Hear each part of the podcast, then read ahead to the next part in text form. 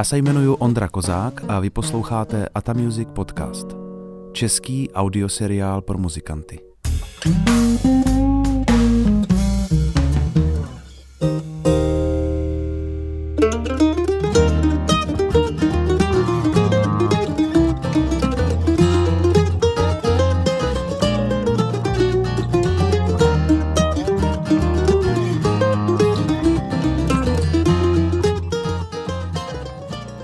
přátelé, vítám vás u poslechu dalšího dílu Ata Music podcastu. Na začátek, jako obvykle, chci poděkovat lidem, kteří se rozhodli podpořit jeho provoz a fungování, protože se jim líbí. Tentokrát to byli Robert Fleischmann, Míra Pácha a Pepa Ulrich. Díky moc za podporu. Poslední rok byl tenhle podcast vysílán mimo jiné na internetovém rádiu Folk – které ale prochází organizačními a programovými změnami a vzhledem k formátu tohoto podcastu, který se pravda až tak moc pro rádio nehodí, už od září ve spolupráci pokračovat nebudeme.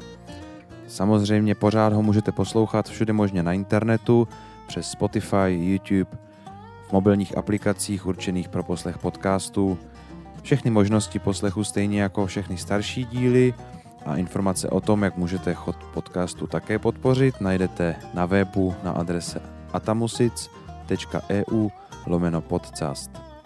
Nedávno jsem doposlouchal audioknihu How Music Works, kterou napsal David Byrne.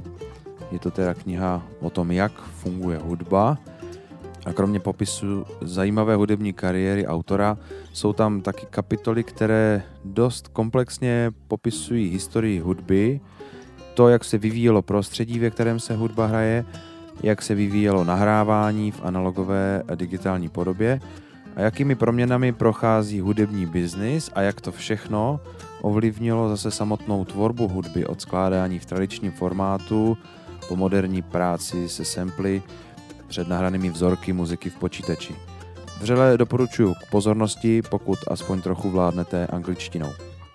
Možná jste někteří postřehli můj záměr spustit nový program, který má pomoct muzikantům při domácím cvičení a konkrétně muzikantům, kteří hrajou bluegrass a country muziku. Říkám tomu měsíční muzikantská výzva a už mám trochu představu, jak to bude vypadat a fungovat. Vzal jsem v úvahu výsledky dotazníků, které mi spousta z vás poslala a Program jsem se rozhodl zatím spustit pro kytaristy, mandolinisty a benžisty. S materiály pro banjo by mi měl pomáhat benžista skupiny Poutníci Petr Mečiar. Pokud se to ukáže jako smysluplné pro zájemce a zvládnutelné pro nás s Petrem, možná přidáme časem i další nástroje. Každý měsíc vybereme jednu skladbu a zájemci dostanou materiál v podobě tabulatur a videa – Obsahem budou všechny možné disciplíny, se kterými se v dané písni můžete potkat, to znamená doprovod, podehrávky, melodie, solo, k tomu pár liků, technických cvičení, začátek a zakončení skladby. Při mých aktivitách se mi v posledních několika letech celkem osvědčil koncept tzv. crowdfundingu. V širším slova smyslu – tedy financování formou příspěvku od lidí, kterým to, co dělám, pomáhá a vidí v tom pro sebe hodnotu a jsou ochotní jednou za čas tyto aktivity podpořit příspěvkem, jaký si podle svých finančních možností můžou dovolit. Takhle mi spousta lidí pomohla vydat mou nedávno dokončenou solovou kytarovou desku Overtones s 12 historickými kytarami ve 12 skladbách – Podobně spousta z vás podporuje chod tohohle podcastu nebo mi v minulosti takto poděkovali za tabulatory k některým mým skladbám. Proto jsem se rozhodl zkusit taky měsíční muzikantskou výzvu postavit na tomhle principu, kdy aktuální díl bude pro zaregistrované zájemce za dobrovolný příspěvek. Protože nápad s výzvou má za cíl opravdu pomáhat k domácímu cvičení a ne zaplnit hardisky sběratelů tabulatur a nahrávek, což, jak jsem zjistil, je rozšířená záliba muzikantů. Touto formou bude k dispozici vždycky jen aktuální díl na daný měsíc, možná jeden díl zpětně. Plánuju taky ke každému dílu udělat ještě audio bonusový balíček, kde budou všechny zásadní věci a doprovody ke cvičení v pomalém tempu ve zvukové podobě. Pokud máte o tenhle nápad zájem, o měsíční muzikantskou výzvu. Není nic jednoduššího, než se zadarmo zaregistrovat pro odběr materiálu na www.atamusic.eu lomeno mmv jako měsíční muzikantská výzva. Rozhovor s Kajou Začalem vznikl po cestě do Francie, kde jsme hráli s naší kapelou New Alicot na La Roche Bluegrass festivalu. Za několik let se z téhle události stala poměrně prestižní akce s širokou mezinárodní účastí a jedná se o největší bluegrassovou akci v Evropě, co do počtu návštěvníků. S New Alicot sice nehrajeme úplně typický bluegrass, ale chtěli jsme tam samozřejmě představit naši novou desku. Mimochodem na www.newalicot.com ji můžete celou slyšet během 4 minut a pokud se vám zalíbí, můžete ji pořídit třeba jako dárek někomu pod stromek. Třeba sami sobě. I když nemám rád měření a soutěž v muzice, přihlásili jsme se rovnou i do soutěže kapel, protože případná výhra je pro jméno kapely samozřejmě dobrá reklama, nehledě na další hezká ocenění, která se tam dají vyhrát. Nakonec jsme měli štěstí a přízeň poroty a získali jsme druhé místo. První skončila další česká kapela, skvělý Professional Deformation a třetí byl slovenský Blue Land. Hned po festivale jsme jeli s Vítkem Hanulíkem na druhý termín naší dílny Bluegrass Wellness, kde učili ještě Henrich Novák na dobro a Luboš Malina na banjo. Bylo to prostě super, mrkněte na stránky atamusic.eu na fotky a ohlasy a příště přijeďte taky. Budeme se s dílnou pravděpodobně stěhovat na jiné místo a aby vám neuniklo spuštění přihlašování, zapište se pro odběr novinek v pravém sloupečku na webu atamusic.eu.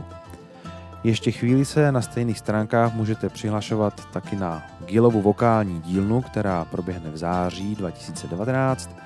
Ta je určena pro zpěváky a zpěvačky, folkové, country, bluegrassové, a nějaká místa také zbývají na listopadové dílně Bluegrass Vegas, kde se zabýváme souhrou, rytmem, vystupováním a dalšími věcmi, které souvisí s hraním v kapele. Čerstvou lektorskou posilou se nám s Vítkem Hanulíkem stala holandská zpěvačka a multiinstrumentalistka žijící v Praze Luz van Scheich. Karel Začal je jeden z mých nejoblíbenějších spoluhráčů.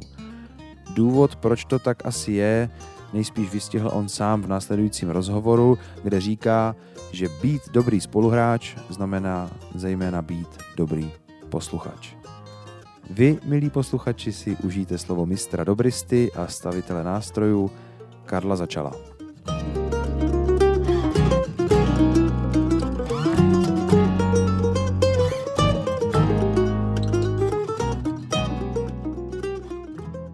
Po cestě do Francie na festival v La Roche-sur-Foron jsme si s Kájou začalem udělali zastávku našeho kamaráda Ludvíka v Ulmu a na jeho zahradě teďka točíme tenhle ten rozhovor. Kájo, díky, že jsi přijal pozvání do auta ke mně. díky za svezení.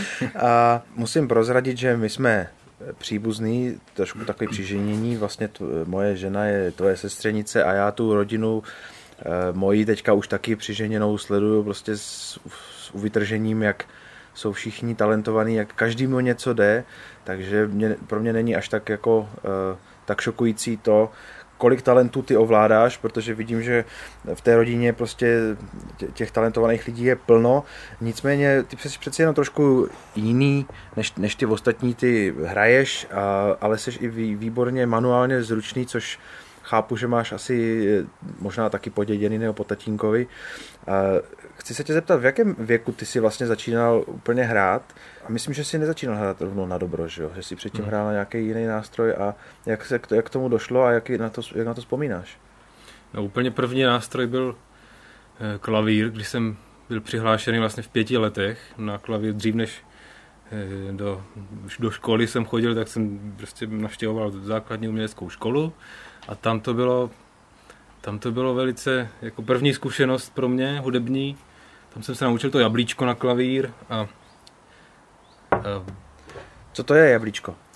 To je třeba to, že eh, máš ruku, jako kdybys držel jablíčko a hraješ eh, musíš ještě s tím zároveň hrát na ty klapky.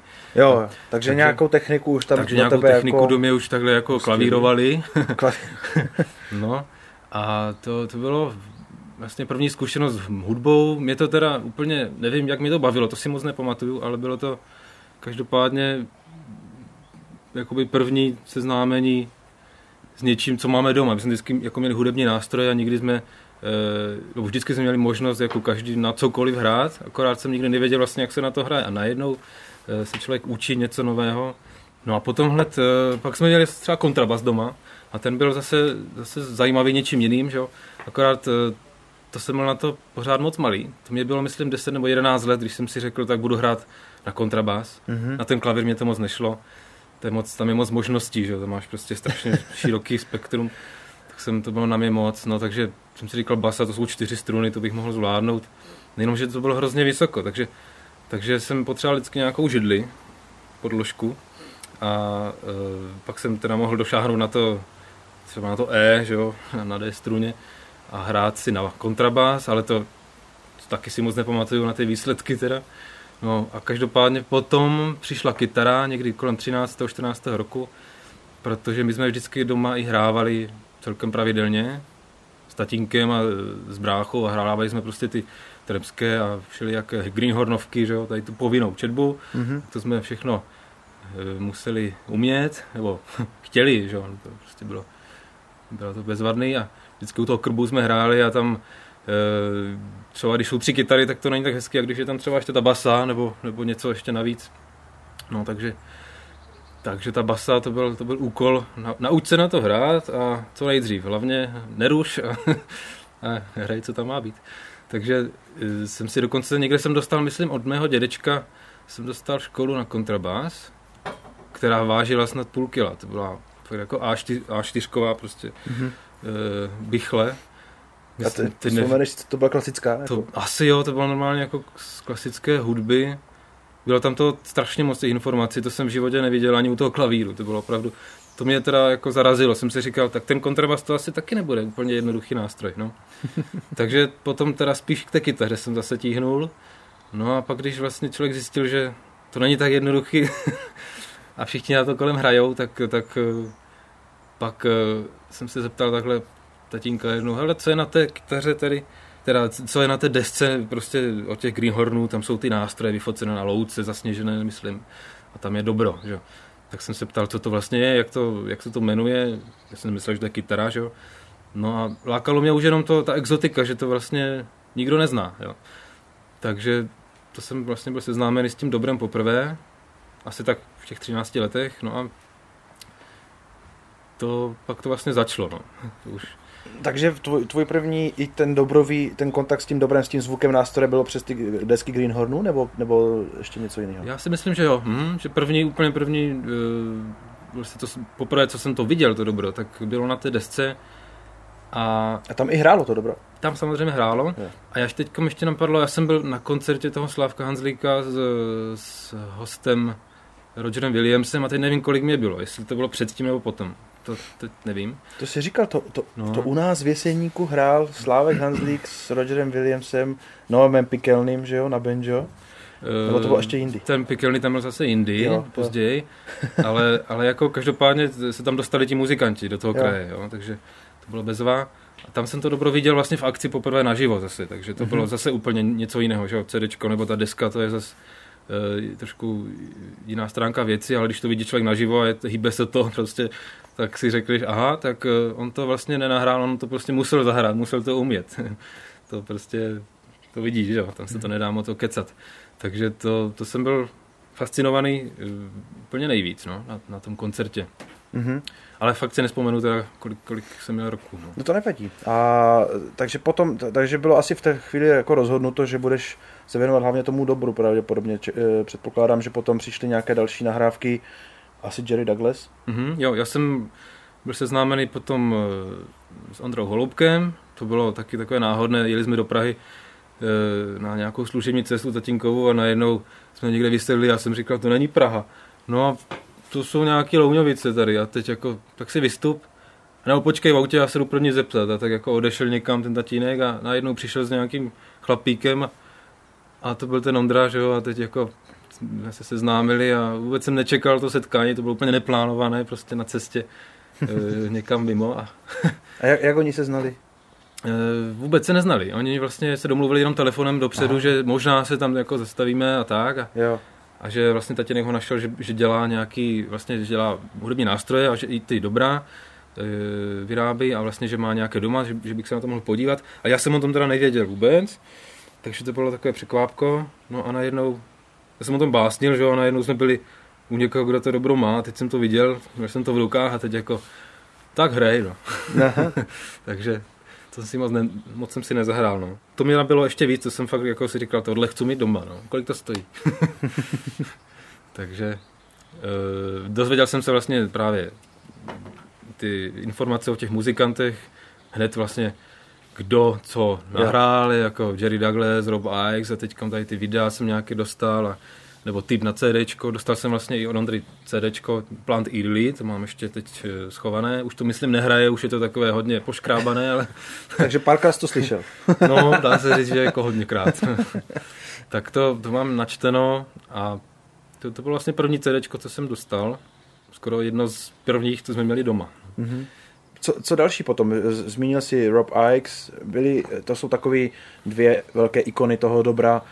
Zmínil si ještě toho Rogera Williamse, který možná u nás není až tak populární, ale je to určitě taky velká osobnost a zase jeho styl je trošku jiný. Hmm. Jsou ještě jiný dobrýsti třeba, co si že by třeba od nich stahoval nějaká sola, nebo že by si je nějak trošku studoval, nebo, nebo ani ne?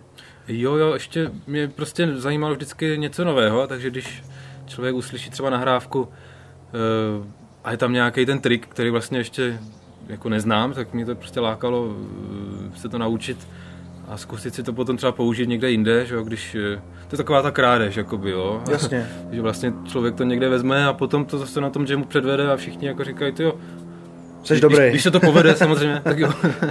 to je zajímavé, kde, kde se to naučil, že? Ne, to jsem vymyslel. ne, tak takhle jako ale dá se to, eh, dá se to prostě i u jiných nástrojů určitě, to, takže to znáš, že, že vlastně můžeš, můžeš prostě obohacovat ten repertoár těch líků a všelijakých triků. A každý ten muzikant nebo každý skladatel vlastně, tak má něco svého a to prostě, to má svoje kouzlo, jo? takže a teď ty jména jako si nespomenu úplně všechna asi, to bych byl nespravedlivý, ale myslím, že no, hodně mě ovlivnil i Mike Aldrich. Jako takhle musím říct, že jsem od něho nedokázal nic moc stáhnout, protože mě to úplně tak jako nebavilo, jak třeba mm-hmm. ta modernější nebo ta uh, jiné tak by, Jo, rozumím. Uh, ten, ta nová tráva, když to tak přeložím, jako, ale ta nová akustická muzika mi táhla trošku víc než ten, než ten bluegrass, uh, Rizzy, nebo, nebo prostě něco, co je tra- tradičnějšího, ale to je i dané tím věkem, jo? že člověk prostě chce zkoušet něco, co ještě nikdo neskou, neskoušel. Jasně. Možná. No ale byla to, určitě to byla nějaká taková inspirace, že člověk prostě vidí, co všechno se na to dá zahrát, že to není jenom, eh, jenom o nějakém položení želízka na, na, na struny a že on to tam ještě nějak naklání a dělá prostě všelijaké uh, úplně nové věci na ten nástroj, které mhm. vlastně, mm-hmm. o kterých vlastně jako jsem nevěděl jo, do té doby. Takže taková ta inspirace, že ještě ten obzor je širší, ještě se to dá, jakoby, eh, ještě se dá naučit něco nového. Pak je jenom otázka, jestli se k tomu dostanu, ale to, to mám vždycky tak do budoucna. I teď vlastně mám třeba takový cíl, že někdy se k tomu vrátím, ještě se něco doučím, ale e, jako, je to o čase. No, je to... Jasně, teďka máš trošku, že tvoje životní etapa s, s hmm. prací a s dětma maličko ne, nedovoluje asi to, tomu věnovat tolik času, jak, jak to bylo dřív, že jo? Prostě... No je to, jasně, no, je to jakoby o tom, co člověka víc možná, nebo k čemu tíhne a co potřebuje udělat, aby ano. se uživil a ta muziku, nebo tu muziku mám jako fakt jako nejlepší koníček, ale pořád je to ten koníček, no. Aha, aha. Eh, jo, to mě připomíná vlastně, nedávno jsem slyšel takovou myšlenku, nebo nevím, jak jsi to měl ty při tom cvičení, to by mě zajímalo, ale eh, byla to taková myšlenka jednoho kytaristy, že dávají se rady, cvičte po malých blocích různé disciplíny, prostě cvičte 10 minut stupnice, 10 minut techniku, 10 minut se učte nějaký repertoár A on říkal, mě tohle nikdy nefungovalo, prostě já jsem vždycky se zlepšil jenom tím, že jsem cvičil to, co jsem absolutně v tu chvíli miloval a strašně jsem to žral, mm. že jsem se do něčeho zažral a rok jsem třeba cvičil jenom techniku nebo, nebo jenom příklepy nebo já nevím něco, tak u tebe to asi možná bylo teda eh, podobný, že asi si k tomu, ještě navíc ani, eh, vzhledem k tomu věku si k tomu pravděpodobně nepřistupoval systematicky, že mm. musím se naučit že ho Gravese, musím se naučit Oldy, že pak teprve můžu, určitě to tak nebylo, určitě si prostě to, co jsi slyšel, to, co tě chytlo za srdce, tak to si chtěl zkusit zahrát a naučit se. Přesně tak, no, protože uh, i někde ve sportu jsem o tom četl, že, že ty, ty děcka, jo, dokud jsou to děti, nebo teď do těch 12-13 let, tak potřebují uh, být motivováni opravdu silně a nepotřebují ještě ten systém, nebo ten drill, že musíš prostě umět tisíc stupnic a pak teprve jako můžeš si zahrát to, co tě baví. Jo, takhle se to nedá, eh, nedá to, nemůže to fungovat potom, aby ho to bavilo i později. Hmm. Ten člověk k tomu spíš získá odpor, nebo to, to dítě vlastně. Jo. Jo. Ale je to automatické, že prostě děcko potřebuje, aby ho, aby ho to bavilo, aby z toho něco mělo, aby to bylo zábavné. A nikdo vlastně neví, jako ani z těch dospěláků do dneška, jako vždycky, jako co to děcko vlastně konkrétně chce. To prostě Jasně. je hodně těžký odhadnout.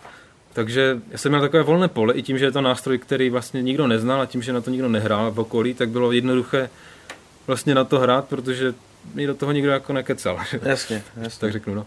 Ale uh, potom vlastně uh, určitě přišel systém, našel jsem si nějaký systém, že jsem vlastně zkoušel jsem se nahrávat, mi to lákalo, říkal jsem si, už umím dvě skladby, tak si to natočím a uvidím, jestli to, jestli to je fakt tak dobrý, jak si myslím, jo. Mm-hmm. No a ono to teda nebylo vůbec dobrý. A ne? Měl jsem prostě, no, podivu, měl jsem týden asi depku, že, že jsem si říkal, tak to asi, asi se vrátím, já nevím, do lesa, budu lozit po stromech třeba. Ale nakonec, eh, prostě nějak vždycky jsem se k tomu nakonec vrátil a říkal jsem si, že to probojuju, že to jako nějak půjde, ale je to náročné, jako když člověk slyší ty chyby, a, nebo ani neví, v čem, ta, v čem ta chyba je, ale slyší, že ten rozdíl tam prostě je, že jo. to není jak to na, jako na té nahrávce, tak teď co s tím, že jo? To, to, to je náročný vůbec jako nějak eh, najít motivaci. No já jsem to vlastně, první nahrávky jsem dělal na, na eh, magnetofon, starý, a tam jako byla možnost si to třeba i zpomalit, takže, takže jako analyzovat docela dost. Mm-hmm. To mhm. bylo ještě horší. Mm-hmm. Dobrá škola tohle. To, to byla opravdu drsná škola, no, ale jako zároveň eh, ne, nedá se to přehnat a nedá se to jako do někoho klavírovat, že musíš se nahrávat jako od začátku. To prostě musí přijít asi nějak samo, nebo já nevím, no, jako návod univerzální asi na to nemůže existovat, protože eh, to se nedá lámat přes koleno. Jako pokud se někdo fakt nechce natočit, protože se bojí, tak, tak jako dobře, Jasně. ale musí o tom vědět ten člověk, že fakt ho to posune. Jo? Mm. Takže potom si to vyzkouší a zjistí, že ty jo, eh, fakt dobrý. Jako, no, třeba s odstupem času zjistí, že mu to pomohlo. Předpokládám, že tohle je právě úplně odlišný, odlišná zkušenost od toho, co si zažíval v té uh, zušce nebo v té hudební škole, že tam byli lidi, co hráli okolo tebe, říkali ti, co máš dělat a že tam asi možná chyběl ten element toho, toho vnitřního zápalu, protože tohle mě tak strašně baví, že to prostě budu dělat na furt. Uh, ale přesto uh, myslím si, že to tak bylo, protože u mě to třeba bylo taky tak podobně, jo, že v momentě, kdy jsem objevil tu svobodu, toho rozhodování při tom cvičení, tak, tak najednou bylo rozhodnuto, že budu hrát na kytaru, i když jsem se potom zase k hoslím vrátil. Ale mm. co, co ti, co ti uh, máš pocit, že ti Zuška dala něco, co, co bys uh, jinak nezískal? Určitě něco dost důležitého a to je ten přístup k věci, že uh, když se to rozdělá, nebo když, když teda něco jako chceš, tak musíš na tom musíš pracovat a dělat něco, co není příjemné. Škola není příjemná. Jo?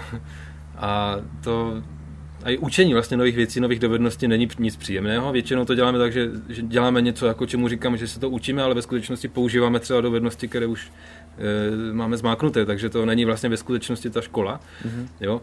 Ale jako opravdu něco nového se učit je, je hodně nepohodlné a díky tomu, že to člověk tak nějak s tím jablíčkem jsem to absolvoval tam teď jenom to jablíčko, prostě různé věci, různé ty, jak to nepamatuju, technika ale prostě, ta technika jo. jako té hry, tak byla důležitá, jako hodně se na to dalo, že musíš jako takhle sedět a musíš prostě si nastavit židličku, aby to bylo dobrý. Tak tohle je fajn, člověk to ví na začátku, že, že aby si třeba nekřivil to tělo, aby to jako fungovalo, aby neměl křeče v rukách. To jsem třeba u dobra moc nevěděl, to prostě až, až později člověk najde, Takže tohle je jako dobrý bonus. Takže při, i při tom cvičení, i při tom objevování těch věcí, co ti nešly, mm. tak si tenhle ten asi už nastavení mysli měl, že si věděl, možná z té zušky, že to, že to je jakási cesta, že se některé věci dají pře, pře, jo, překonat, jo. jo? Mm, přesně tak, že, že to půjde to, ale musím tomu věnovat nějaký čas, třeba Jasně. buď cvičení, nebo, nebo se podívám teda, co dělám blbě a prostě musím to nějak najít a potom zjistím, že to se naučím jednou a už, je, už, už to tam je. Jo? Mm. Pak už vlastně člověk jenom jakoby trhá to ovoce, jakoby, jo? protože když si spravíš jakoby úder trsátka nebo něco takového, tak najednou to celoplošně potom použiješ jakoby všude. Takže ta technika je fakt důležitá, ale prostě chce to pomaličku přidávat asi Jasně. Ne, ne moc naraz. No. A ty jsi měl ohledně techniky na dobro nějak nějakého mentora, nějaký vzor, nějakou cestu, školu. Jo, ty jsi to zmiňoval asi na nějakém eh, i workshopu, co jsme už spolu měli, že eh, úder eh, palcem, že jo, není tak a tak, není mm. stejný, že když tlačíš do, trošku do nástroje nebo od nástroje. To jsou věci, které třeba se mě na tobě hrozně líbí, jak to dokážeš vlastně tím odstupňovat dynamiku hodně účinně. To jsou věci asi, na které mm. si přišel sám, nebo ti je někdo třeba poradil? No, rozhodně jsem na to nepřišel sám, to mě to mě úplně šokovalo, že po pěti letech hraní, nebo já jsem tomu říkal hraní teda, na dobro, tak jsem byl na dílně s Petrem Sabadošem a ten mě vlastně tohle to ukázal, nebo i ostatním žákům, jak vlastně se to má dělat, jo? že já jsem teda byl jako v tom trošku jiný, že jsem měl strašně moc naučeno, nabiflováno. Tam bylo, tam bylo asi spousta dalších žáků, kteří třeba hráli na jiné nástroje a měli to dobro jako třeba půl na půl, jako s jiným třeba s mm-hmm. Benjem, Jo, takže to, když jim někdo řekl, že to je strašný, to neumíš, tak jako ten člověk se úplně nezhroutil. Pořád ještě měl to banjo. ještě měl to banjo. jo. A já jsem fakt jako nic jiného neovládal, takže, takže prostě jsem, jsem tam měl asi 100 skladeb naučeno, e, teď jsem to tam jako, nezahrál jsem všech 100, jako to, to by tam nikdo nevydržel, ale tak jsme každý něco zahráli a Petr teda poslechl a říkal teda, že to jo, Tomáš, to se naučil hezky, no, ale, ale, teď to přišlo, teď ta kritika, tady hraješ prostě takhle a takhle a nemá to ten výraz, jo, není to, není to plný tón, je potřeba udělat tohle a tohle a teď vlastně vysvětloval přesně tady ty věci, že ten palec má být takhle a takhle a já jsem sám zjistil úplně přímo před tím Petrem, že ty jo, aha, on má pravdu. Mm-hmm. jo, takže člověk Muselo být asi dost jako mm. trošku frustrující, ne? Když si pět let něco děláš nějak a teď ti někdo řekne, mm. že to děláš blbě a zjistíš, že, on, že má pravdu. to je na tom nejhorší. No? tak to je fajn, že jsi to aspoň uvědomil, že to pravdu měl, protože někdy jsou pišný, jako, že si to mm. neuvědomí a vlastně jako, skončí ve slepé uličce. Ano, ano, jako nechtěl jsem to, to prostě, samozřejmě člověk přirozeně se brání té cizí pravdě, ale to prostě, když to potom člověk slyší, že to asi je to mnohem lepší, mm-hmm. ta druhá varianta prostě to hraje o 90% líp, tak na tom něco asi bude. Mm. Jo, a teďkom teda, pak jsem se teda soustředil a možná dík, zase díky té zušce, že je problém a teď ho pojďme řešit, tak hned jsem chtěl vědět, hned jsem to chtěl umět, takže jsem si sednul a teď jsem projížděl ty skladby a, a to zase mi říkal, myslím, ten, tam byl Petr Mečiar se mnou na té dílně, vlastně my jsme tam byli jako spolužáci tehdy, mm-hmm. tak vždycky tak mi jako říkal, že teda jak u toho můžu tak vydržet, že? Nebo spíš mu to asi vadilo, že tam furt něco brnkám a zkouším furt do kolečka, protože byla jediná varianta si to přehrát všechno poctivě, všechny ty skladby a naučit se je znova. No. Mm-hmm.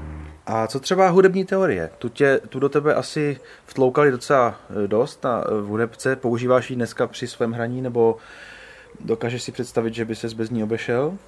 No, těžko říct zase, ale to se těžko hodnotí, jako říkat si v této situaci, co by bylo, kdyby, kdyby něco jako jiného, kdyby neznal. Dobrý, ale tak při tom tvém hraní, e, přemýšlíš tak. trošku v teorii, nebo přemýšlíš spíš ve vzorech a, a těžíš z toho, co říkáš, že jsi měl naučených a naběhaných milion věcí, které dokážeš dneska kombinovat?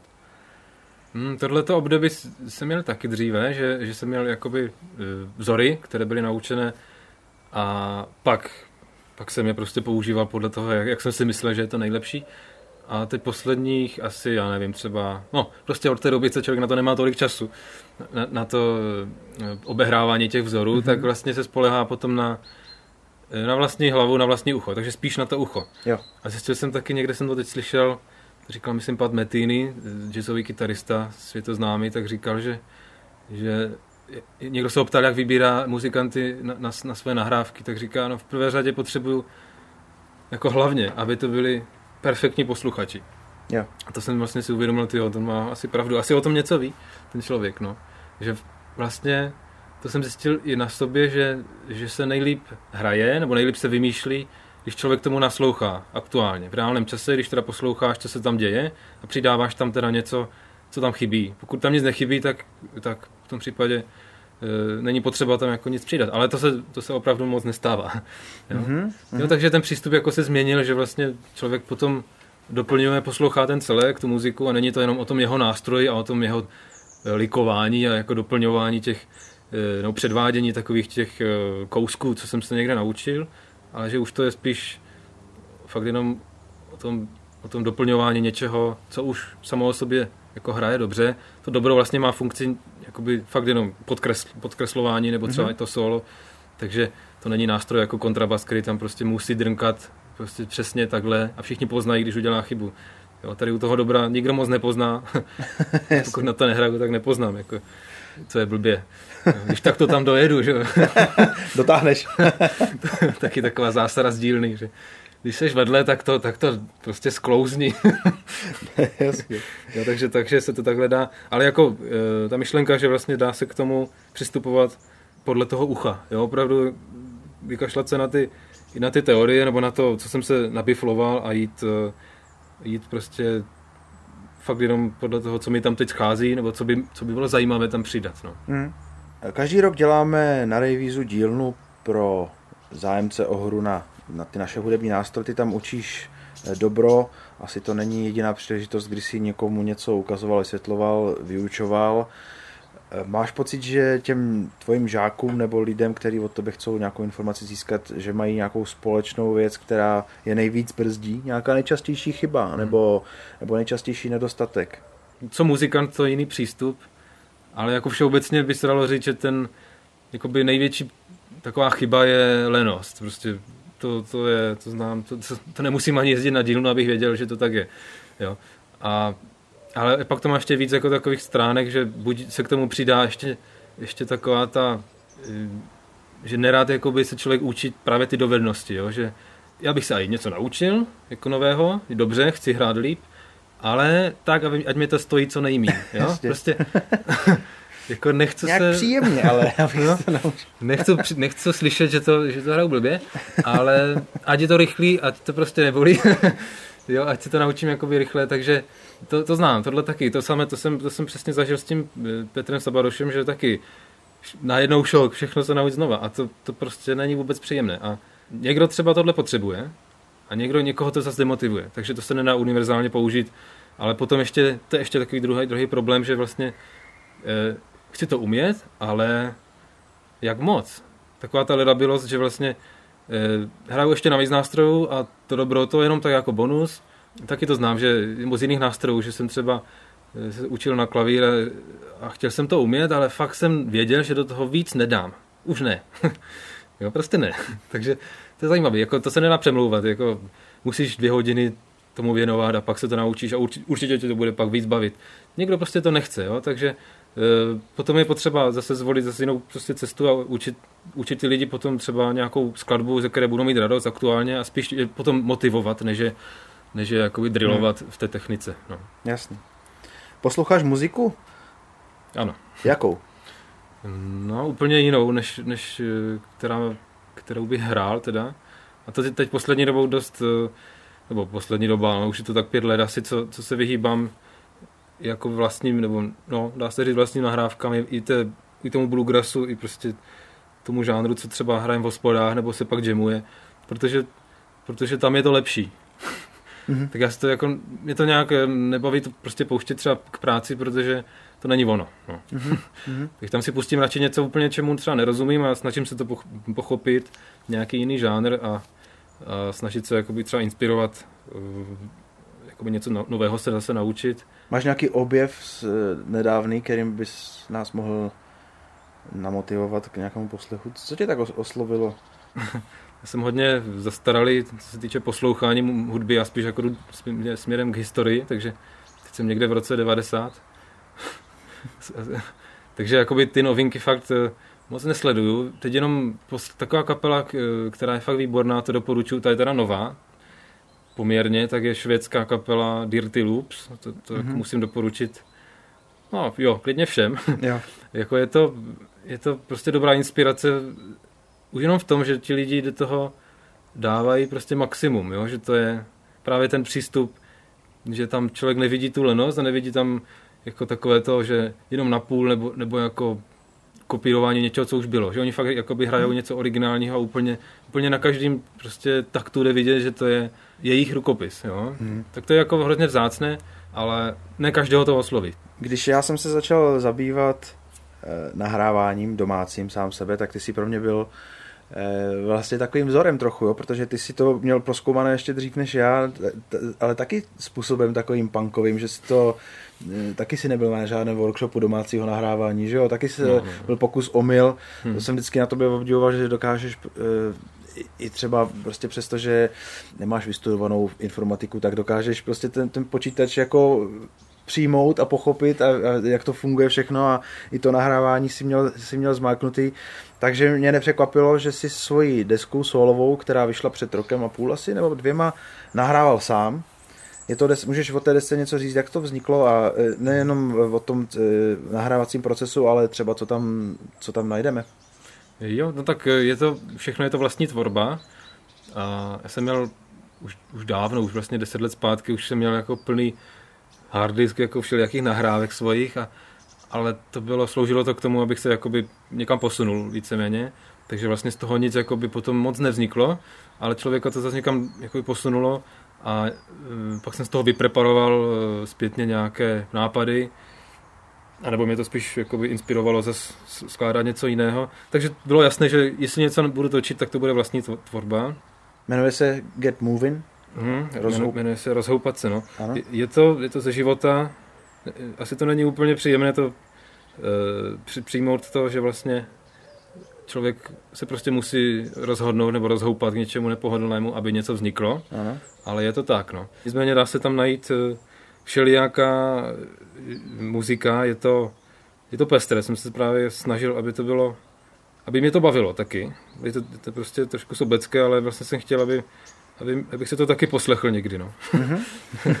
takže, takže tam je tak všeho chuť. Nevím, jestli to každému sedí, ale, ale zároveň uh, vím, že, vím, že spousta lidí zase, eh, kteří jsou kteří neposlouchají ten bluegrass, tak, uh, tak to se mi já teď zpětně jako dostává takové, takové reakce, že je to pestré, dá se to poslouchat a přitom ten člověk jako v životě bluegrass neslyšel. Takže vlastně mě to těší, že tady Eh, lidi, kteří vůbec ten žánr jako se s tím nikdy nesetkali, tak dokážou tohle poslouchat.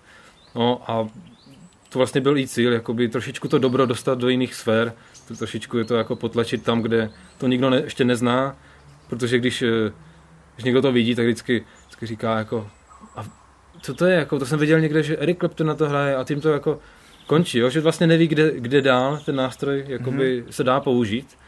A to mě právě inspirovalo Zkusit to použít teda ještě jako někde, někde úplně jinde, no. no tak já myslím, že ty jsi to tam eh, zavedl do hodně neprobádaných končin. Tam těch bluegrassových zvuků na té desce si myslím moc neozve, jako hmm. je tam nějaká sestava bluegrassová, nějaké banjo se tam asi objevuje, ale jinak tam jsou eh, klavír, bicí, trumpeta, takovýhle nástroje, prostě klarinet myslím, že tam mm-hmm. někde se objevuje, jsou to jo, jako kompozice, které hraničí možná s klasickou muzikou, občas s funky, občas s nějakým, nějakou popovou popovou muzikou, s jazzem a tak. Mm-hmm. Vlastně jsem nechtěl, aby to bylo ničem jako tradiční, nebo nebylo to prvoplánové, že, že to nesmí být takové a makové. Jako, chtěl jsem eh, být jako primárně, aby to byla jakoby hudba, co mi hraje v hlavě, jako je to jednoduchý takhle v tomhle principu a, hmm. a používat to, co by tam potřeba, to, co tam slyším zase. Když, jak jsem říkal na začátku, že vlastně eh, člověk to poslouchá jakoby s odstupem nebo s nadhledem a, a slyší potom víc věcí, co by tam třeba mohlo být, tak najednou si říkám, tam se hodí prostě úplně něco jiného, než by tam, eh, než by tam mělo být podle tradici, jako že bych, že bych v každé skladbě dal třeba kontrabás, jo? Tak eh, je to jako super zvuk, ale někde se hodí zase něco jiného. Prostě mi přišlo, aspoň mně se to tak zdálo, že někde se zase hodí eh, jiný doprovod, jo? Nebo, nebo úplně jiný vlastně přístup k té aranži, že vlastně tam není klasický reference loka, ale že to je prostě najednou jakoby trošku z klasické muziky, že tam je třeba téma, které se rozvíjí úplně pryč a a zároveň to odpovídá i tomu té představě nebo tomu názvu té skladby, že to, že to je něco jako za tou bránou prostě neprobádanou, kde to otevřu a najednou zjistím, tak tady jsem ještě nebyl, jo? že je to, tohle je zrovna jedna skladba taková instrumentální Behind the Gates se to jmenuje, mm. tak, tak to mě právě eh, inspirovalo už kdysi dávno na, na staré zahradě eh, od dědy, kde vlastně jsme eh, jako děcka občas byli a tam to bylo strašně zarostlé a bylo to úplně takové jak džungle. A bylo to strašně velké, ta zahrada, a my jsme vždycky objevovali nové, nové jako zákoutí té zahrady a teď jsem si říkal, třeba po pěti letech, co jsem tam jako skotačil, najednou jsem objevil něco, kde jsem ještě nebyl, jo. Tak mě to inspirovalo i v tom muzice, že vlastně tam, že to je nová zkušenost, nový pohled na svět, nové téma. Jo, takže tam ten přístup, že to musí být sloka refren a tak, eh, to mě tak úplně netáhlo. No což jde slyšet. no ale já si dokážu představit, ty jsi tam neměl žádného externího, řekněme, producenta nebo nějakého dalšího skladatele nebo režiséra. Myslím, že všechno jsi to napsal, všechno jsi to zaranžoval, všechno jsi to hlídal, nahrával sám. To je těžký, ne? Ty jsi měl dopředu představu, bude to znít takhle.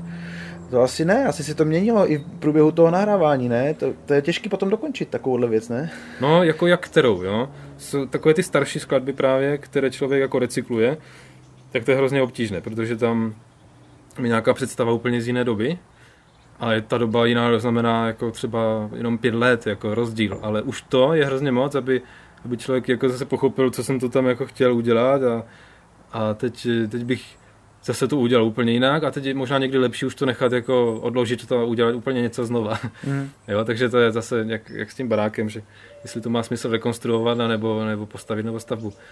Jo, takže je to těžší, nebo aspoň tady u těch skladeb některých, co jsem jakoby vydoloval z toho harddisku, tak to teda to bylo dost těžké a pak jsem to musel, jednak to byly třeba dlouhé skladby, dřív jsem si říkal, to musí mít 8 minut jo, a víc.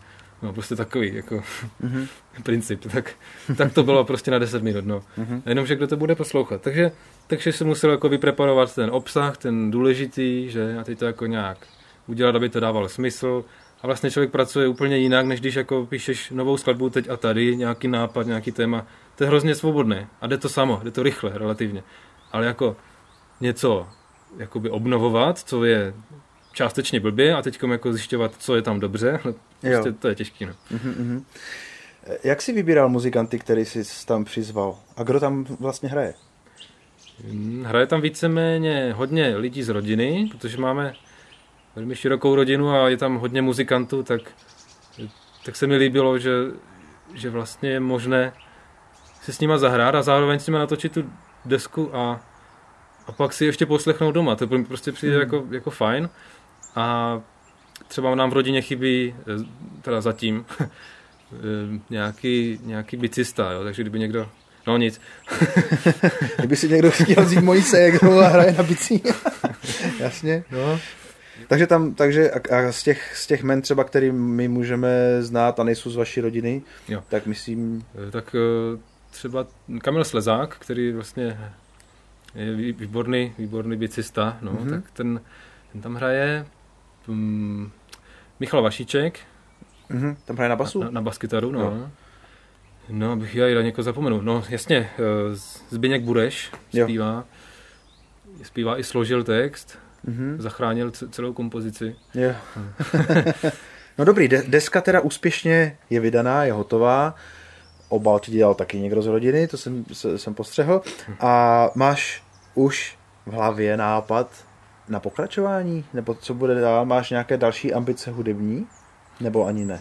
Jo, mám, ale já to neříkám, neříkám tomu pokračování, to bych se zavazoval k tomu, že by to muselo být v něčem podobné. Je to o čase, a už jsem zjistil, že vlastně by bylo ideální si třeba předtím nadpracovat a pak si udělat jako hodně dlouhou dovolenou, mm-hmm. než to kombinovat s prací, no, protože mm-hmm. pak se to protahuje. A nebo, a nebo to zkusit tak, jak to dělají všichni, no, že prostě zajdu do studia a, a udělám si to tam za pár víkendů. No. Taky. Ještě to vlastně taky je otevřená, uh, otevřený problém, prostě uvidím, jak, jak to dopadne, jak se bude chtít, jaká bude situace.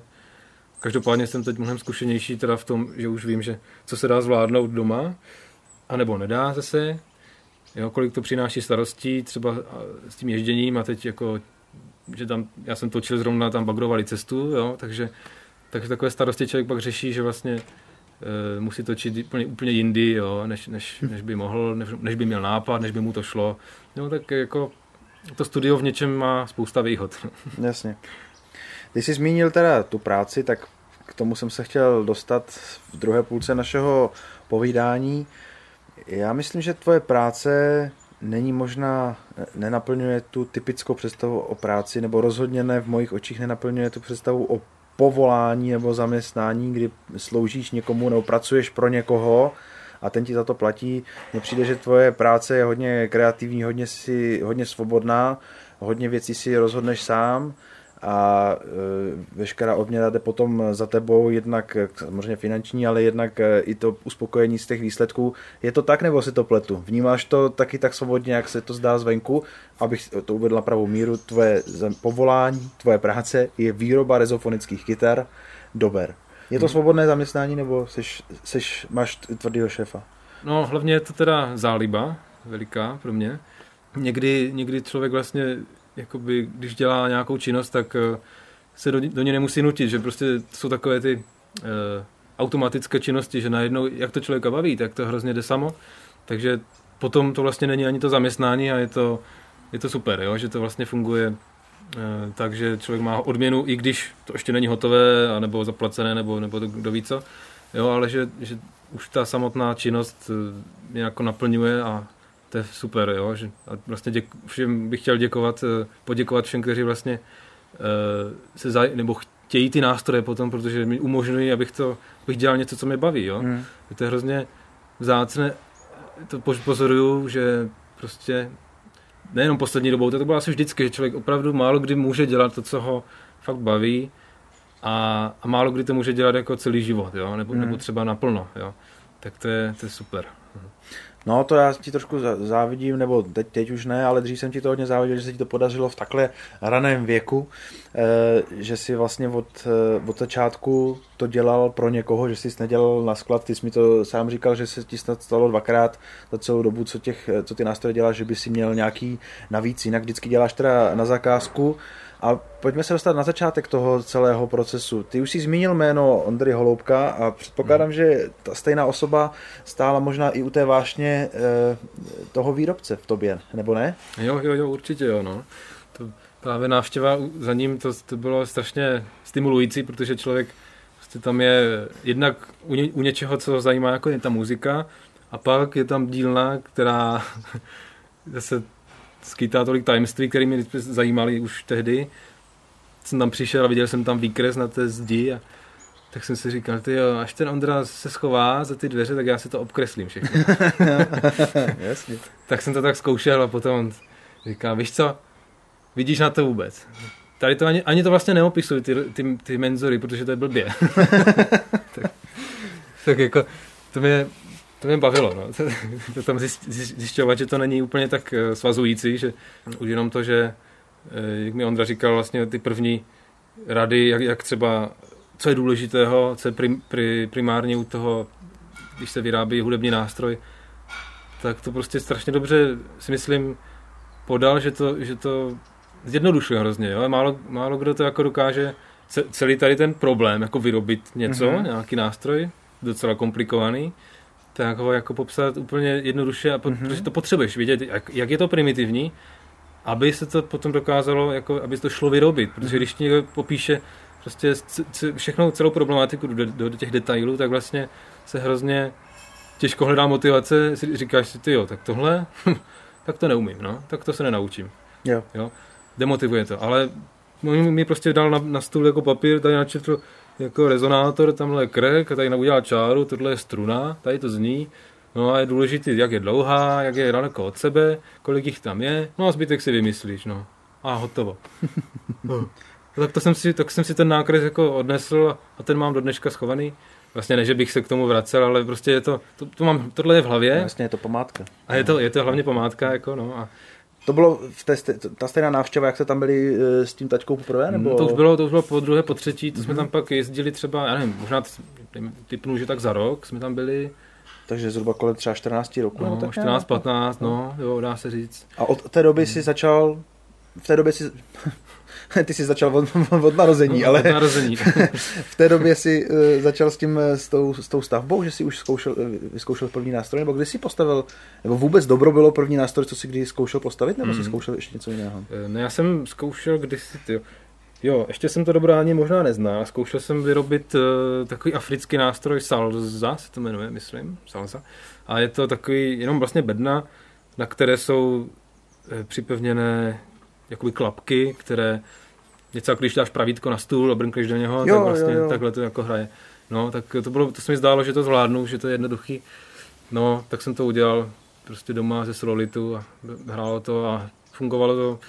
A to bylo mě, myslím, podle, podle nějakého časopisu, takže možná, mm-hmm. já jsem četl takové ty, ty ABCčka, takové ty, ty modelářské potom časopisy, kde, kde byly jako všelijaké vystřihovánky a to, no, tohle vlastně bylo jako pro počátek tvorby. Mm-hmm. Takže mě, ještě dřív vlastně, když jsem byl ještě jako možná tak osmiletý cvrček, tak jsem, tak jsem si kreslil prostě na papír mini autíčka, které byly, když se potom slepily, tak měly velikost asi 5 mm na délku, jo. Asi takové kraviny. To pak jako všichni se ptali, a proč to děláš? Já nevím. Mě to baví. no. Takže to, to, jako, to byla jako první tvorba a potom Potom jsem dělal hudební nástroj, no pořád to nebyl hudební nástroj, byl to takový trám z, ok, z okenního rámu, prostě, který měl struny a bylo, bylo to namontovaný na nějaký eh, prostě trouhelník, vypadalo to jak balalajka. A to už jsem znal dobro, to už jsem viděl ty greenhorny na té desce a slyšel jsem, jak to hraje. A to jsem se právě snažil jako vy- vyrábět dobro. No. A fakt to nevypadalo ani zdaleka jako dobro. Možná jenom barevně, že tam prostě bylo dřevo, krk, no a plechový prostě ten, ta přední deska, jo. V tom byly takhle dírky na struny, no. Bylo mm-hmm. to Mhm. prostě úplně strašně improvizované, ale už se na to dalo zahrát to solo uh, Fuggy Mountain Breakdown, jo. Normálně, jako, mělo to tři struny. Čtyři, pokud byly všechny v pořádku. Většinou ta praskla vždycky to Gčko. Takže tam byla vlastně jako D, H z vrchu a na ty dvě struny, jako ty dvě tenké, vlastně už se dalo prostě strašně moc muziky zahrát. No. Takže to, to bylo pak používané k jamování, pak jsem to vozil po rodině, jsem se s tím strašně chlubil, vůbec nechápu proč. No. Aha. Pak jsem zkoušel různé věci, ještě třeba jako vzít eh, takový ty ozembouchy vyrábět, že si vezmeš tyčku z krumpáče a na, na to nasadíš eh, struny a, a prostě bocháš s tím ozem. Jo, takové to jsem taky zkoušel, Mm. no a samozřejmě u toho to by mě neuživilo, no. asi- Nebo možná, nevím. to nevíme, no, muselo by se to zkusit, ale dneska eh, těch dober od té doby si vyrobil kolik? No teďkom 79. 79 No, nástrojů si, si vyrobil. Mhm. Kdo na to hraje? Odkud jsou ty lidi? Já si myslím, že je to tak půl na půl, že prostě půlka je v České republice a druhá půlka bude asi někde v zahraničí a to je hodně, hodně nástrojů je ve Francii, v Německu, ve Švédsku, něco málo v Norsku, něco jsem posílal i za oceán do Japonska, i na druhou stranu do Ameriky, myslím, tam jsou jenom dva nástroje, ale zase daleko od sebe, takže to jako zabírá velkou plochu. Že? Takže vlastně celosvětový výrobce na- rezofonických kytar. Kolik myslíš, že dokážeš za život těch takovýchhle dober udělat? Máš to spočítané?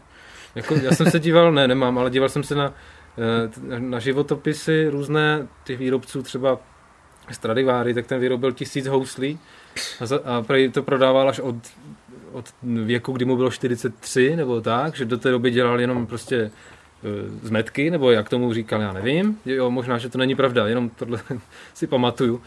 No to asi to nedělal sám, no. Kolik za rok, a neměl ty stroje, jakože to No. vybavení. Jasně. No měl zase jiné, ale jako Tak ty uděláš, ty uděláš zhruba, nevím, třeba kolik, šest do roka?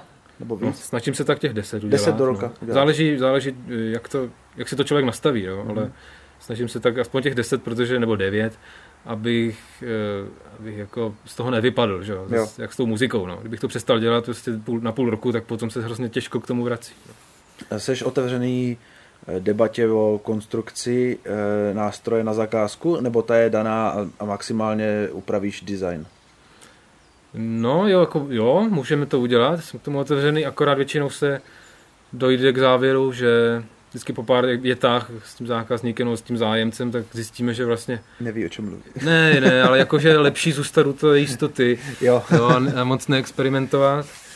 Většinou se spíš experimentuje jako třeba se vzhledem, že jako barva, Jo. nebo, nebo se udělá eh, prostě okenková hlava, jo, nebo já nevím, Mhm. silnější krk, jo, někdo chtěl třeba taky fajn, nebo jiné rozteče, taky, jo, prostě když má někdo větší ruky, nebo je zvyklý na něco jiného, tak to se dá, ale to není jako, ten princip té konstrukce se nemění, tam prostě pořád je ta reprobedna, pořád je tam rezonátor, vzduch uvnitř, dvě díry, jo, prostě tohle je stejné, jenom já ty nástroje dělám vlastně už od začátku, takže to nemá ten sound well, ten vnitřní kruh, jakoby ten banjový, ale je tam jenom prázdný prostor, kde, kde je třeba jakoby výstuha, jo, a tím pádem vlastně to, to má jakoby víc basů ten nástroj, jo, a není vlastně důvod, proč se vrátit k tomu dřívějšímu, protože proč nemít jakoby víc toho zvuku, jako, mm-hmm. jo. Mhm. Jako proč, jako dá se to, kdyby někdo chtěl, tak se to dá udělat, jako e, po staru, Postaru. Mhm. ale zatím to vlastně nikdo až tak moc nechtěl, jo. Už těch nástrojů i těch starších je, je strašně moc na tom světě už udělaných a, líp, a lepších, jo. Takže vlastně tam prostě to už je udělané a teď jako my se snažíme jako, nebo, nebo já bych rád, kdyby, kdybych dokázal vlastně ten nástroj jakoby někam posunout, zase něco nového možná i vymyslet, zatím se mi to moc nepovedlo, ale zkusit zase něco, ně- něco nového, třeba i designově, nebo něco i konstrukčně, to by bylo perfektní, no, ale tak jako pan Dopěra to vymyslel tak dokonale, že prostě my to vlastně kopírujeme a snažíme se e, udělat tu bednu jakoby trošičku třeba e, větší nebo, nebo nějak jinak, ale ten princip je vlastně pořád stejný. Ty jsi vystudoval střední školu varhanářskou v Krnově. S- je- Souvisí to s, těm, s, těma, s těma dobrama, že si prostě chtěl dělat něco, co souvisí s výrobou nástrojů, nebo byla tam nějaká, byl tam ještě nějaký další motiv, proč si studoval výrobu varhan? No, já pokud si dobře vzpomínám, tak jsem chtěl určitě jít na školu, kde budu, kde budu vyrábět něco, co souvisí prostě s muzikou nebo s, hudebním, s hudebníma nástrojema. Byla varianta, že půjdu do Chebu nebo do Hradce Králové, kde jsou klavíry, Petrov. No a nakonec ideální by bylo prostě v Krnově, kdyby, byla, kdyby byl kytarový obor, no, ale tehdy ještě nebyl, takže varhany. A jo, má to něco společného, ten, ten základ. A nakonec člo- člověk zjistí, že vlastně ty i ty varhany mají společný základ vlastně se stolařinou, že to je přece jenom jakoby výběr materiálu, to je hrozně podstatné a je to, to je všechno stejné tady v těch oborech, ten základ. Díky tomu, že tam byli ochotní učitele na té škole, tak vlastně jsem se dozvěděl, nebo postupně jsem se dozvídal věci i mimo ty varhany, že třeba o přestávce jsem šel za panem učitelem a já bych potřeboval vědět, jak se, jak se nasazují pražce, nebo jak se prostě tam, jak se prostě třeba štípou ty pražce, jak se to krátí, jak se to stříhá, že jo, jaké takové ty rady. A to jsem jako dostal, takže, nebo jsem dostal i výkres, dokonce nějaké kytary. Bylo to, myslím, ještě ručně malované, ale jako hrozně to člověka posune, protože vidí najednou, máš to máš jako před sebou ten nástroj i zevnitř, jak je to rozložené a úplně eh, to, je prostě něco jiného, než ti to jenom představovat, že? A vůbec jsem nečekal, že jako takové informace se dozvím na varhanářské škole, jo. Takže uh, dneska, kdyby jsem po tobě chtěl varhany, tak bys mě normálně Ne, vyrobil. ne, jo? nevyrobil, ne. Proč ne? Je tolik varhanářů, že... Ne, jako uměl bys to? Jako ne, věděl, ne, vůbec. už si zapomněl ty věci, nebo jste se naučili komplexní jako výrobu uh, varhan? Eh, Je to ta škola-? Ta ško- jasně, je to hrozně, to je tak složitý nástroj, to je vlastně jeden z nejtěžších nástrojů, co snad existuje asi. To je tak široký obor, že tam, tam prostě je hrozně moc na výběr. Tam můžeš dělat varhany podle, podle baroka, nebo podle roman, romantismu, nebo podle nějakých moderních stylů. A, a teď vlastně musí, musíš umět asi všecko, protože ty sály, kde vyrábíš, tak, tak se to jako mění, jo? Takže to není jako, že vyrábíš prostě jeden model kytary a, a hotovo, a ten je dobrý. Mhm. Jo, takže to, tohle to je tak ši- široký spektrum, to není pro jednoho člověka a, a možná to není ani pro jednu dílnu, jo, takže, takže vlastně i dneska vím, že ty, ti varhanáři vlastně mají třeba dělají dřevo a, a třeba pišťaly ty kovové si nechávají jakoby e, dovážet, jo? Nebo, ne, nebo tak, jako všelijak, nebo třeba magnety, ele- elektromagnety, že si nemůžou vyrábět, nebo nemá to smysl, protože by je prostě asi neudělali líp nebo levněji, jo? Takže, takže se to zase kupuje. Úplně jiný svět, než, Úplně, to, úplně jiný svět, no. než, ty, než ty malé nástroje. A vlastně vůbec udělat pár rejstříků je tak široký, jakoby každý ten rejstřík, tam je třeba 30 v těch varhanách. těch Rejstřík je co? Rejstřík je jakoby jeden nástroj. Jako jiná, barva, jiná barva zvuku těch Mhm, píšťal. jo, jo, jiná barva zvuku a to máš třeba jakoby 30 nástrojů. On má vlastně ty varhany mají jakoby funkci, nebo měli dřív možná nahradit nebo napodobit orchestr. Mm-hmm. A tam prostě, tak je tam prostě trumpeta, že jo, je tam hoboj, trombon, mm-hmm. a tak, tak se to jmenuje ty nástroje nebo ty rejstříky. A vlastně zjistíš, že každý ten rejstřík má úplně, úplně jinak vypadá, úplně jinak se dělá. Mm. A teď jako, aha, tak já se naučím jeden a to mám tak na celý život. Jako. A rejstřík banjo tam není. To jsem neviděl. Je tam cymbal. Hmm, takže vlastně, když jsi udělal varhany, tak je to jako by si musel umět 30 nástrojů vyrobit tak trošku, to no. tak připomíná. A pak ještě je tam ta konstrukce té vzdušnice a, tě, a toho hracího stolu. A to je, ta, tam je strašně moc oborů. Jo. A ještě mm. elektrotechnika a, a akustika, no je to šílené. Ale ty si třeba, protože teďka bych se ještě rád e, zeptal, ty kromě dober vyrábíš, zkoušíš vyrábět i jiné nástroje. Ty jsi, si vyrobil několik výborných kytar, ale mimo to vím, že si vyrobil třeba baskytaru, vím, že si na zakázku nebo na přání vyrobil i pedálnici, jako klaviaturu mm. vlastně pro hraní nohama. E, jak je to moc příbuzné tyhle ty nástroje s, s, tím, s tím tvojím mainstreamem, s, těma, s těmi rezofonickými kytary? No vůbec. Skoro vůbec, ale třeba ta pedálnice, to je vlastně fakt jako stolařina. Jo, tam, tam je jenom pár, pár jakoby nějakých hlatěk, a, ale zase musí to vydržet a musí, se to, musí to jako fungovat. Je to jenom mechanika, tam to byla pedálnice, která byla jakoby MIDI kontroler, takže tam byly jakoby nějaké ma- magnety a spínače, nic víc, takže to samo o sobě jako nehraje. Není nástroj, jasně. No, nebo hraje ťukáto, no. Kytara versus dobro, mi to mm. přijde, že to je hodně podobný, ale asi ne, ne že? Skoro, skoro vůbec, jako já jsem si to taky říkal, pak jsem zjistil, že ty já nemůžu udělat ten krk, protože on musí být úplně jinačí, on musí, on je tenčí, tam je, tam je míň toho dřeva, jinak se to chová, jsou tam zase jiné struny, je tam jiné lazení a hlavně tam je jiný princip, tam je vlastně rezonátorem je tam přední deska a u dobra prostě je rezonátor, rezonátor. Tam je před, u dobra přední deska není rezonátor. Tam mm-hmm. to jako je hodně kombinované, ale jako z toho akustického pohledu je to úplně jiný svět. To je skoro jako, jako třeba činel a, a buben, jo. Je to taky to je zase něco jiného, jo? A nebo třeba banjo a kytara, taky jako docela rozdíl. Takže možná takový podobný rozdíl je mezi tou kytarou a mezi dobrem, no ale pochopil jsem, že tebe to asi i naplňuje a baví zkoušet nové věci. Teďka cestou v autě si mi říkal, že máš plánu dělat nějakou kytaru, úplně nové konstrukce, takže rád hledáš e, možnosti, jak to Vlastně máš to takového koníčka v rámci své práce, ne? Takového hledačského trošku, že zkoušíš no. novinky, když, když to jde. Jo, určitě to je taková ta motivace, jo? že si musíš jako, nebo já to tak znám od sebe, že si musím udržovat tu motivaci aspoň jednou za rok udělat něco jako pro sebe, jako mm-hmm. něco, co, z čeho mám fakt radost, jo? že jasně, jako mám taky radost, že udělám každý nástroj, jo? to jo, ale zároveň on není můj. To děláš plně. Jo? Mně se líbí na tobě taková ještě zase vlastnost, že jsi zdravě kritický k, k různým eh, k práci jiných lidí, nebo možná spíš dodavatelů třeba těch komponent, jo? že ty si eh, že dobro je taky trochu skládačka, používáš tam eh, nejenom dřevěné věci, ale i kovové věci a myslím, že si to pamatuju správně, že si nebyl úplně spokojený s kvalitou dost drahých dílů, které ti posílali z Ameriky, tak se prostě naštval Hmm. Začal si se dělat sám. no, tak jo, no. Necháváš si lít svoje vlastní pavouky, Hmm. Koupil si, posledně si pamatuju, jak si nám nadšeně říkal, hoši, kdybyste potřebovali něco vylisovat, koupil jsem si 20 tunový lis. takže si koupil 20 tunový lis, aby si mohl lisovat svoje vlastní krycí plechy, uh-huh. takže, hmm. takže prostě nenecháváš, ne, nemá, nemáváš nad tím rukou, ale snažíš se, aby teda i ty komponenty, ze kterých děláš, aby si nad tím měl tu kontrolu, aby za to mohl dát ruku do ohně, že to je dobrý. Jo. ale to tě asi i taky vlastně baví, že to je jedna z těch věcí, co že prostě je to jakýsi vývoj, jakýsi progres, že neustrneš na tom.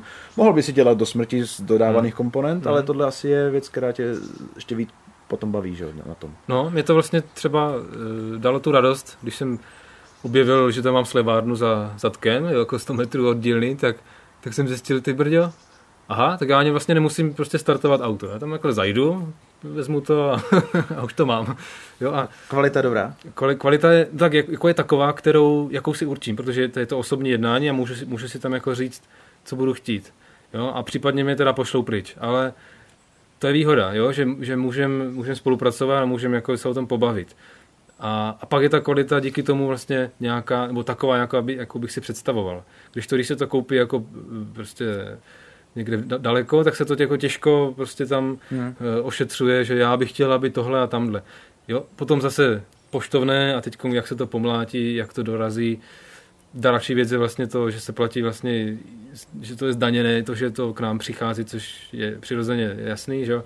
ale proč vlastně to takhle dělat, když, když mít, proč bych měl kupovat a danit hliník, který je u nás. Jako, mm-hmm. jo, to je něco jako kupovat prostě kravské mlíko z Ameriky. Jako proč? Je? Mm-hmm. Takže mě baví vlastně hledat ty cesty jednak levnější a jednak jako smysluplnější. Že jo? Je to udržitelnější jako dlouhodobě.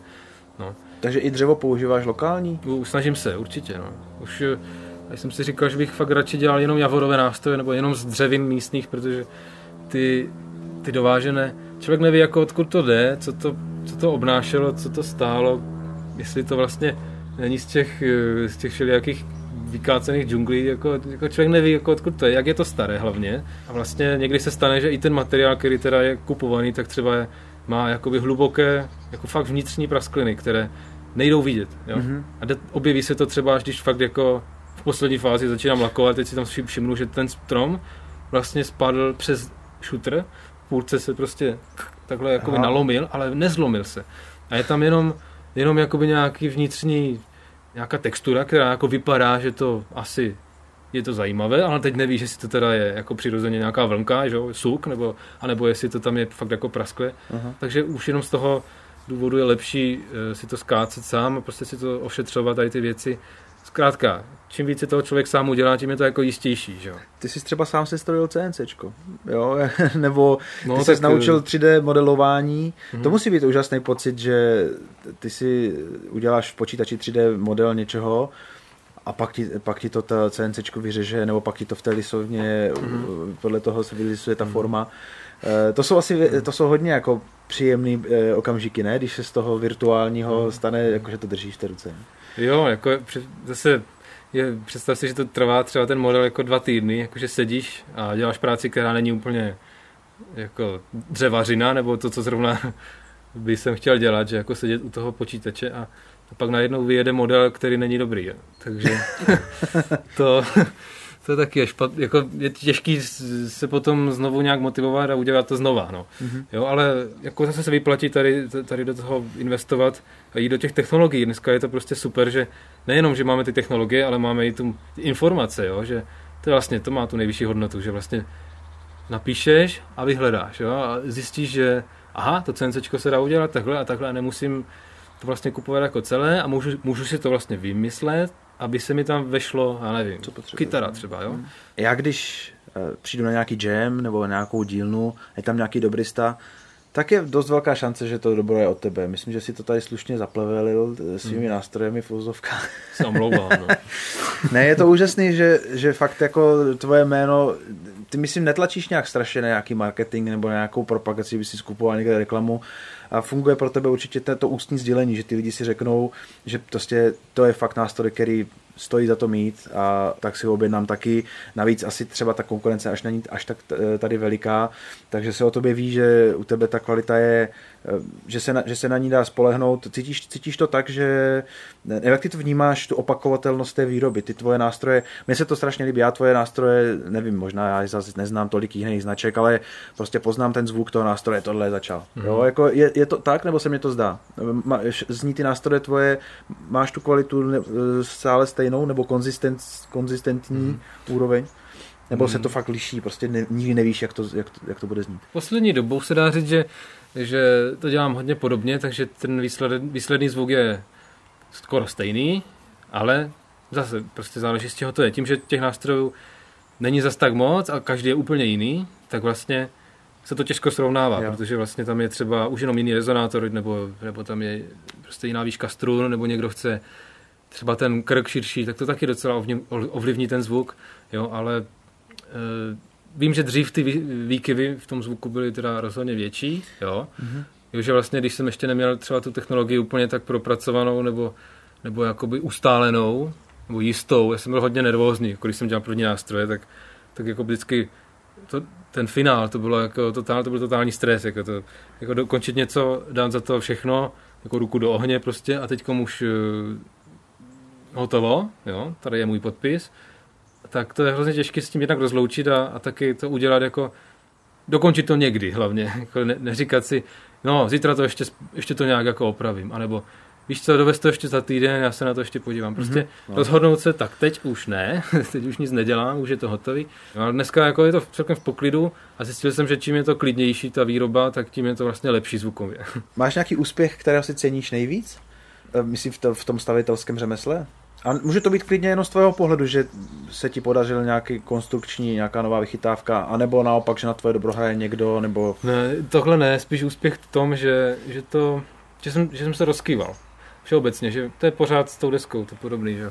Když se člověk rozhoupe a vlastně to mm, se, se mnou táhne a jsem asi jako málo rozhodný, taky ten typ, že vlastně, a i když jsem začínal e, podnikat, tak, e, tak jsem v, těsně předtím, než jsem to podepsal, tak jsem si říkal, že ne, že ne. Už jsem byl rozhod, rozhodnutý, že teda za těchto podmínek, že to, že to nemá smysl a že vlastně ani nevím, jestli, jestli mě to uživí a, a vlastně jsem byl hodně nejistý a díky tomu, že mě tatínek potom vlastně říkal, ale tak to nějak dopadne, zkus to, prostě běž do toho.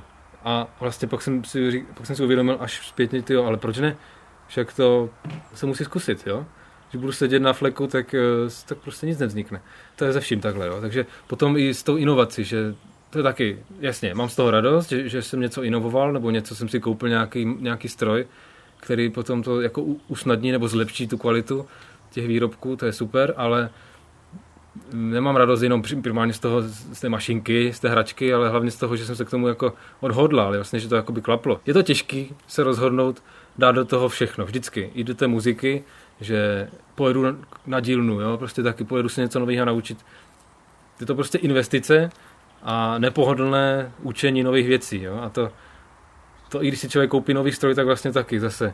Všechno, všechno jakoby se musí Mm. naučit znova a něco to stojí, takže jakoby zase úplně nej, nejvyšší hodnotu pro mě má to, že jsem teda nakonec se k tomu odhodlal, jo? Že, to, že jsem to jakoby ne, nepromarnil, jo? nějakou tu příležitost.